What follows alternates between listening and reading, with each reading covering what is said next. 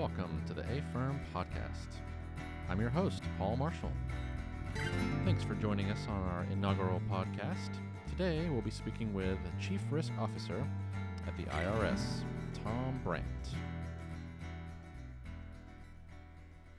Tom, good morning. Good Morning, Paul. How are you today? Good. Thanks for joining us today on our inaugural podcast for risk management. It's my pleasure, and thanks for the invitation. Absolutely. Well, let's get into uh, a little bit about your um, your role over at the uh, IRS. Um, I think it's known in the federal space that you have one of the more mature implementations at this point, and uh, you're definitely beyond the basics. So we would be interested to hear about what are some more advanced techniques, so to speak, that you all are utilizing over there. Great.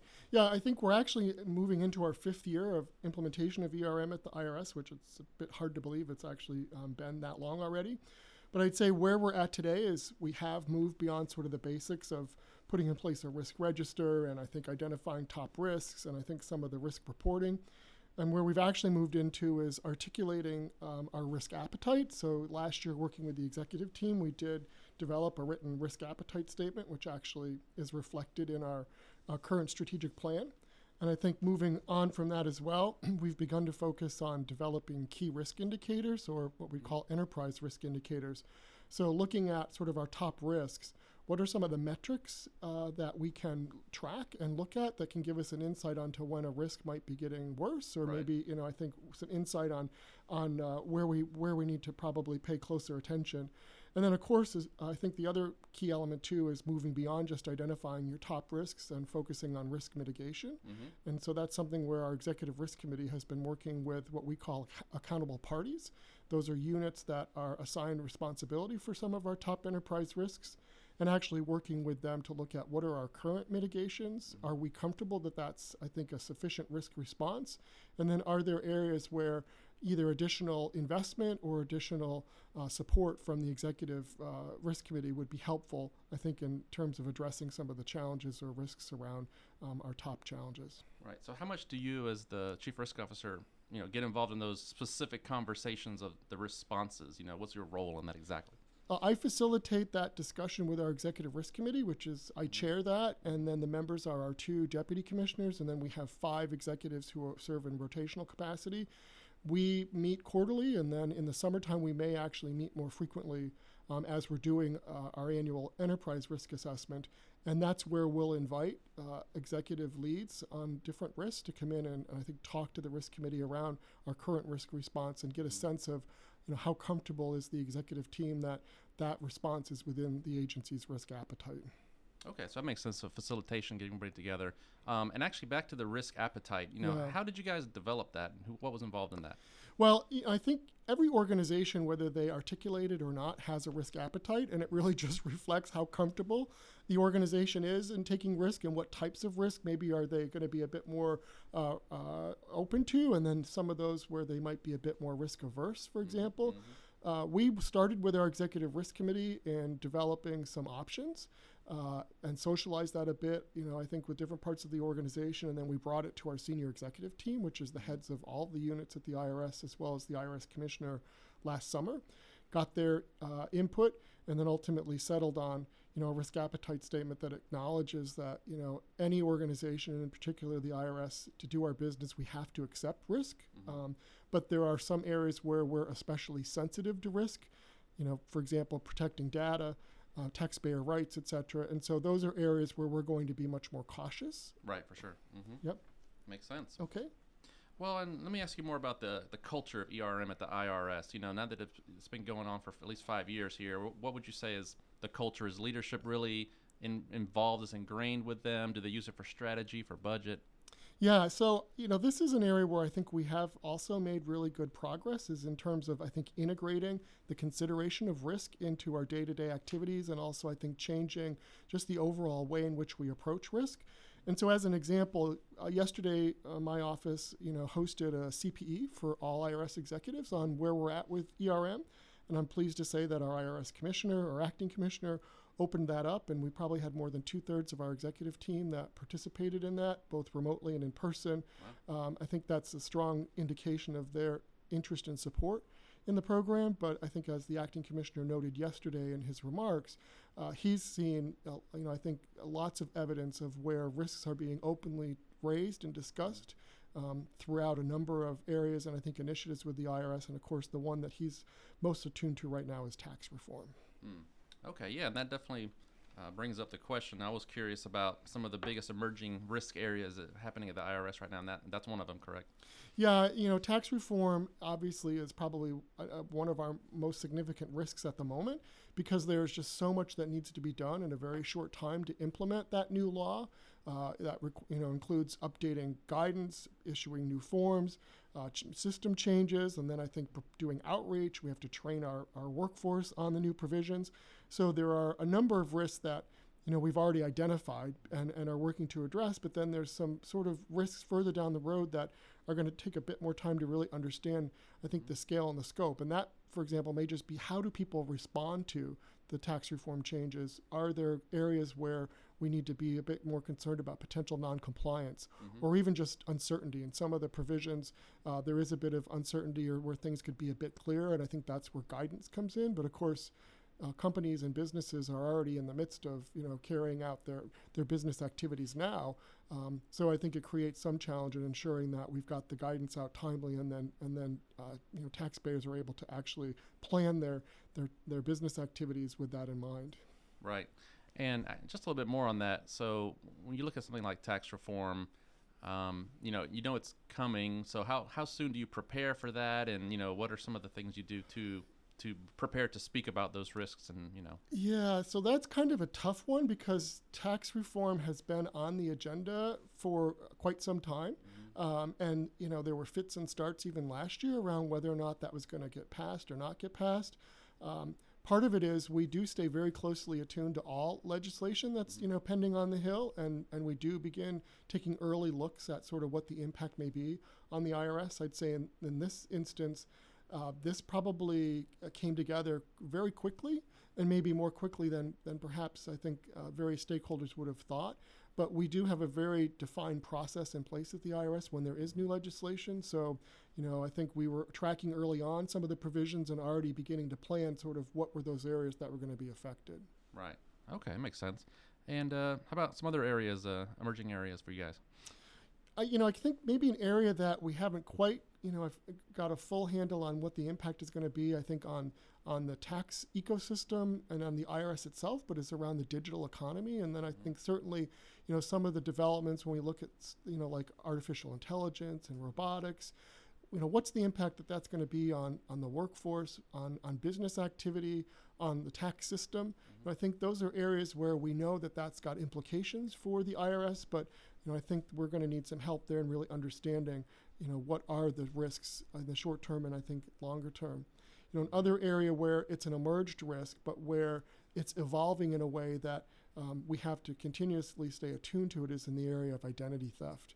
And I think you know the IRS working with uh, partners in you know the state tax administration and the financial services community has done a lot to try to reduce and address you know identity theft as it relates to individuals. Mm-hmm. But now what we see is it's moving over to business identity theft and also shifting to our partners, tax preparers, mm-hmm. um, who you know have been victims of of scams and phishing, uh, you know, uh, events that have actually compromised you know data that they maintain on taxpayers. So you know, once you sort of make it difficult in one area for the criminals, they, you know, they move on to another area, and so right. that's something where we've always got to look at where's the next place they're likely to go if we make it, you know, if we shut it down here. Right. And uh, yeah, that actually brings up a topic, you know, cybersecurity in general. I mean, you know, the hackers are trying to get in and get our data, and every federal agency has to worry about this, of course, every company, every individual. Um, but you know, is the IRS particularly susceptible, or a, you know, a greater risk than other other agencies for this? Well, I think the IRS is a particularly um, attractive target because we issue refunds. So there's a monetary incentive for criminals to try and compromise uh, the IRS you know, I think we've been uh, fortunate because of the defenses and the investments that we've made in cyber that we've not, you know, our actual systems themselves have not been compromised. But mm-hmm. the challenge that we've had is that we we rely on you know giving taxpayers access to information, access to their accounts in order to, to file their returns, obtain refunds, make payments, etc. And tying back to the earlier item on identity theft, so much information now is out there on all of us that it's made it you know relatively easy for fraudsters to compile informa- enough information to actually authenticate as the taxpayer. And I think that's what we've really been challenged by is how do we make sure that we're dealing with the legitimate taxpayer and actually issuing refunds to the right party. Right, and uh, actually brings up my thought. You know, it, there was also a you know a little glitch that happened right around filing time this year. You know, we heard about in the news and all that, um, and it kind of goes to response. You know, um, how do you guys respond to this and, and things like potential hacks? You know, what, how's your responsiveness of it? Well, so the IRS, I think, has a very rapid response, uh, you know, process or approach. We do have sort of a, a handbook on on how to to marshal our people and our resources when there is any type of event. Uh, and I think if you look back at sort of the, the hardware glitch that occurred on the, the last day of filing season, you know, the IRS was able to identify that problem very quickly, uh, bring the right people together, and really within about 12 hours, that's this, the system was back up and fully operational, and we had processed over 14 million returns that had come in, you know, while the system was not fully operational. So, you know, I think that points to the importance of having a really good risk response plan, and I think just being resilient because things are going to happen. And you know, hardware glitch, I'm not sure how you know a risk assessment or risk uh, uh, model is actually going to prevent all types of hardware act, you know failures. But I think the key is then if something does happen, what's your ability to quickly respond and address? I'm a little curious, just a little bit of the nitty gritty on risk responses. So, uh, what is the mechanism? Do do you all so you all identify an area and then potential responses to it, and then what is the next actual step? You do guidelines, or do you do some kind of a, you know, if this happens, then you know, kind of scenario? What what's the, sort of the Well, it's a mix, Paul. I mean, you have to look at first of all, what's the impact of the risk were it to occur, and mm-hmm. is the leadership team comfortable? For example, are we willing to accept the risk if it occurs, or do, is this something that we're not willing to accept, and we either need to put in place mitigants to further reduce the likelihood? Is it something that we're going to stop doing because we're just you know so uncomfortable with the risk that it presents, or in some areas, can we transfer the risk or share the risk? Is it a, is there a way for us to perhaps you know get out of this business move it into another a third party you know how do we how do we perhaps lessen the impact of the risk on the IRS but in those instances where you know for example in delivering our core services there are going to be risks associated with trying to achieve that. The key is then you know what are some of the tools that we can implement to actually Right. reduce the likelihood of the risk occurring? So that might be more investment more monitoring um, you know again bringing in additional staffing for example. Uh, and then the other piece of that too is just you know being sure that you've got a very good response plan in place so that if something does happen uh, that you're equipped to rapidly address it. Great. Well, uh, so everybody knows taxes is something many people are passionate about, opinion wise. Um, you know, and it's a, it's an area if the IRS, you know, has had things come up in the news and over the years, and um, you know, is it hard to kind of maintain momentum for, for, for risk management with kind of all these things coming up or political battles going on, or how do you guys maintain momentum? Yeah, you know, I think it can be a challenge in the environment where uh, it seems like everything has become so politicized. But, you know, what I would say has been, I think, valuable for us is the leadership at the IRS, including our, our, our past commissioner and our acting commissioner, I think have been very focused on uh, keeping the agency focused on, you know, our mission and tried to be very positive in their outlook. And I think trying to separate sort of the political environment that we're in from the day-to-day mission uh, that we are all, you know, I think focused on delivering. So I'd say that that makes a that makes a, a big difference is the leadership and, and how do you keep people sort of keep their mind on the day-to-day work and, and and try to draw that distinction between what's happening in the environment around us. You know what happens though is it does create you know create an environment where people are going to be a bit more risk adverse, um, and I think that's partly because in the federal space and the in the government space, anything that goes wrong probably gets more attention than it would perhaps in other in other areas. Right. Um, and so even though anytime you want to innovate, you have to pilot and you have to test. I'm not sure there's a lot of room in the federal government for failure. Um, and failure is just a byproduct of, I think, innovation and trying new things. But um, we don't probably have as much space there, and, and that's where probably coming up with a really good risk plan is important because if you if you see something that is going off course, uh, it gives you the capability to perhaps come up with you know options and solutions before maybe we get too far down that road. Um, so I think you know ERM type activities, risk good risk management practices can help organizations innovate. Um, but it does it is a bit of a challenge I think in the federal space just because there's so much scrutiny and I think so much focus on when things do go wrong. Right, absolutely. Um, and I, and I am curious. You know, I'm, i think you guys are having a new commissioner come in in a little while, sometime soon here. Um, you know, and when a new commissioner comes in, you know, how do you all basically establish the credibility of your program, what you're doing, so that the you know the new commissioner will be on board, or you know. Yeah, that's an important point, and I think that the the impact of the top leadership on risk culture and on ERM um, is significant, and I think that really is the the key element in an agency's overall um, approach to risk is how does the leadership view the importance of I think sharing information and, and I think getting ahead of risks. I think the way that we've been able to demonstrate or can demonstrate the value equation is to point out how it can help the agency deliver on the mission. Right. And of course, all the political appointees come in with a specific charge they want to accomplish and deliver. Uh, you know, for the administration and for the, uh, for in our case, for the taxpayer. So we're able to demonstrate how good risk management practices can actually increase the likelihood of success in delivering the mission, but I think more importantly in this environment as well, increase the likelihood of success for the you know the new commissioner, um, you know himself or herself uh, by giving them a tool to actually identify, you know, where things could go wrong, and I think equipping us with the capacity to either address things before they do go wrong, or again, um, just be better prepared uh, to to have the opportunity ahead of time, perhaps, uh, mm-hmm. to to address any challenges that we might see. Right, and then I was wondering, you know, when new leaders come in, I mean, I would assume, depending on their their agenda or uh, what they're trying to do, there's going to be different perspectives on what they consider to be risks. What's or what's their appetite higher or lower than a previous administration? Um, so, you know, how flexible are you guys to that? Or and also, are there risks that are always going to be risks no matter who's in who's coming in? Well, yeah. I mean, I think, for example, the cyber risk, identity theft, you know, some of the compliance challenges, that's always going to be part of, you know, risk to the tax system, I, I assume. Mm-hmm. Um, but I think the difference is that, you know, leadership will have different risk appetites. There's some areas where they may be willing to push the you know the envelope a bit for IRS to get out in front in some areas mm-hmm. or again depending on what their specific charge is what their background is what their areas of expertise are they might have a different view on things that perhaps we need to be a bit more risk sensitive mm-hmm. about right so I think that's the great thing about an ERM uh, and particularly the way it's been established within the federal space is it's been done in a way to give flexibility. Mm-hmm. It's not been pushed out as a one size fits all. It has set, been set out with a set of standards and I think some principles, but there is flexibility for organizations to implement that in a way that works best for them. And again, that allows it to be adaptable so that as leadership changes and as risk appetites change, and I think as the priorities of organizations change, the risk management program can adapt um, to support um, you know, any of those uh, approaches. Right.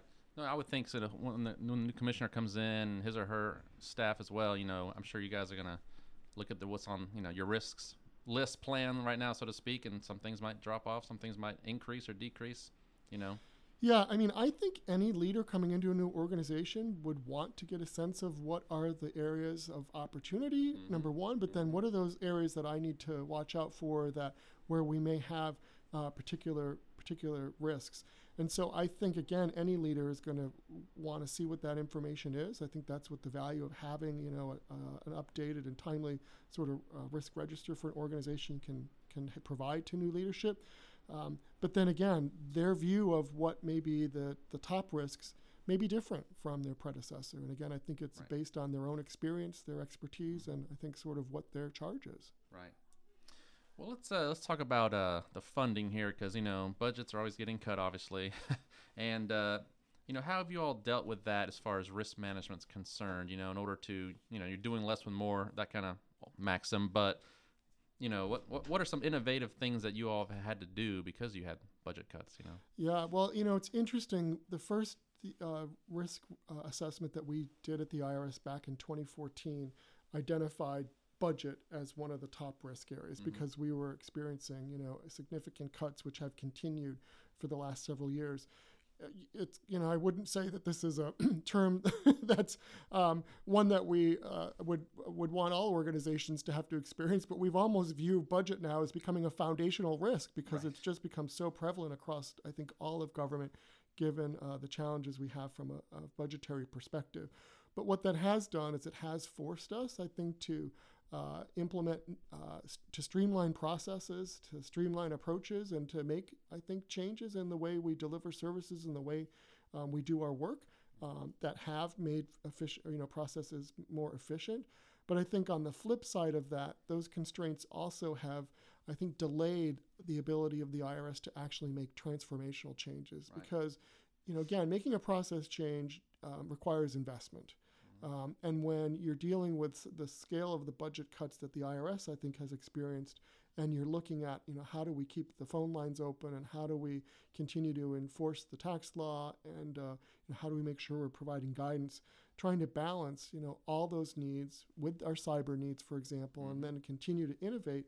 Um, I think it it does cause us to actually find those areas where we can make the incremental um, improvements, but it does make it difficult, I think, to actually invest in those transformational changes, which need a long-term commitment. And that's something in the federal space that, um, you know, I think is particularly challenging for us. Is that uh, it's very difficult to get long-term commitments um, to uh, transformational change.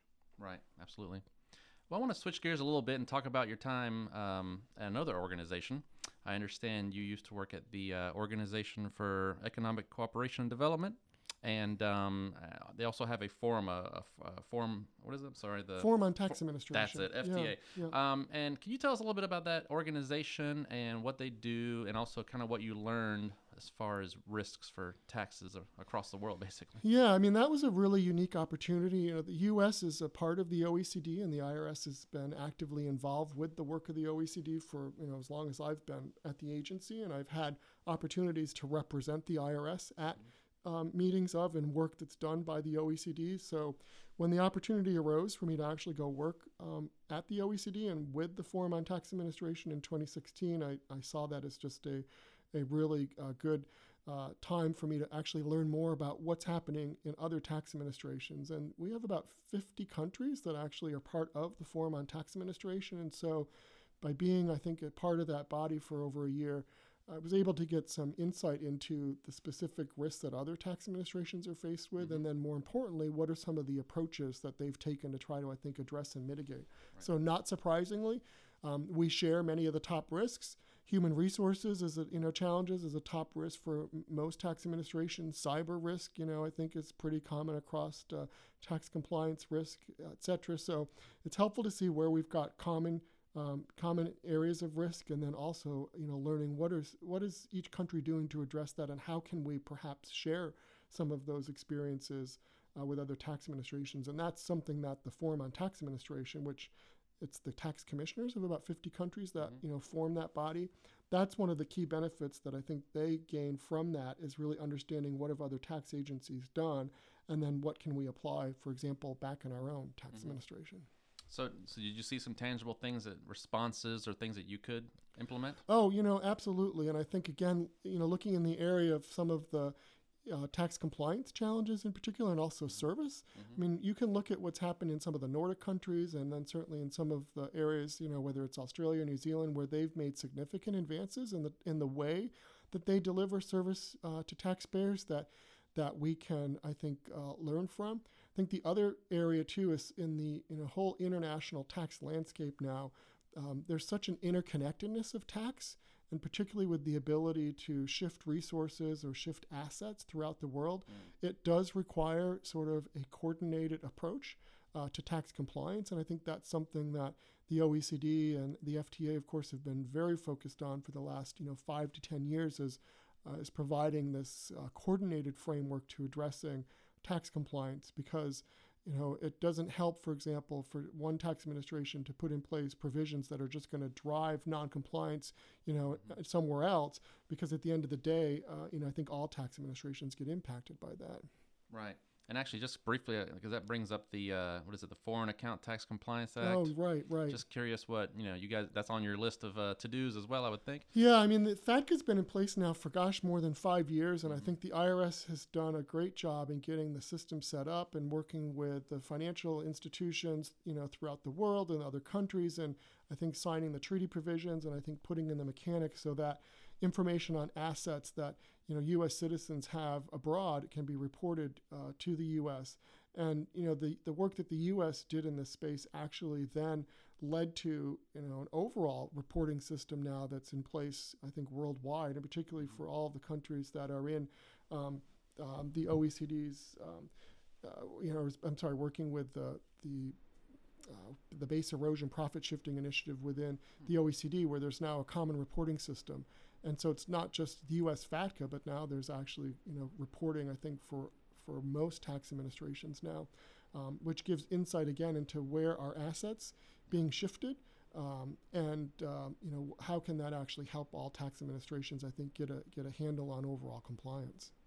Okay, yeah, very interesting. Um, well, I wanted to kind of have one more question for you. Uh, so you are the uh, president elect for AFERM, the Association for Enterprise Risk Management, Federal Enterprise Risk Management. Right. Um, so I'm curious to see what, uh, actually, two questions. You know, what do you see are some of the biggest challenges coming up right now for federal agencies in general, and then also just maybe some you know advice or feedback for other agencies trying to get to that maturity level you guys are at. So. Yeah, that's a really good question. I mean, first of all, I'm excited to, to be serving as the president elect and actually have the opportunity to work with the, the federal community on risk management because I do personally just see so much value that can be gained out of having in place an effective, I think, risk management program.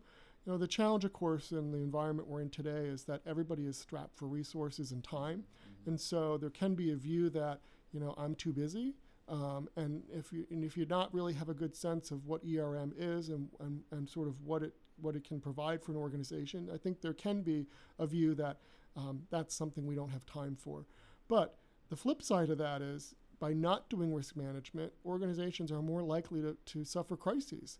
Right. And then what happens is then you have to, whether you choose, whether you'd like to or not, you then have to deploy crisis management. Mm, right. And we've we have far too many examples, and the IRS you know has its own of uh, where we've actually had crises that probably could have been um, you know prevented through good risk management mm-hmm. programs. And then you look at the time and the resources spent addressing the crisis um, you could have spent far fewer resources and a lot less time, I think, in practicing good risk management. So I think it's trying to just point out the value um, that risk management can have to organizations and, and also getting people to recognize that we're not doing it or you shouldn't do it just because OMB has updated the circular, for right. example. And so, even though that has prompted, I think, a lot of organizations to look at ERM, and we welcome and appreciate that, that shouldn't be the main driving factor. The main driving factor should be recognizing the value um, that ERM can provide and then seeing how that can actually help, I think, increase again the likelihood of success that of your organization and I think your agency delivering on its mission. But then personally, you know, for all of us as leaders in government, uh, for us to increase the likelihood of our own personal success and being able to achieve, you know, the objectives that that we want to accomplish in our roles in government. So I, I see a lot of value that can be gained from ERM and from good risk management practices if, if people can sort of look at that side of the equation and not get too caught up in perhaps some of the process side of ERM. Right. Okay, well, thanks, Tom, for joining us today. I learned a lot and appreciate you giving us your, uh, your story from the IRS and from other organizations, and we look forward to hearing more. Great. Well, Paul, thanks again for the opportunity. It's been a real pleasure. That's our show. Thanks again for tuning in. We hope you enjoyed it. We have several upcoming shows this year planned. Uh, we'll be speaking to various federal ERM thought leaders, risk professionals, chief risk officers. I think there'll be plenty of interesting topics for everybody. So until then, this is Paul Marshall signing off, and I hope you'll join us again soon for the next AFERM podcast.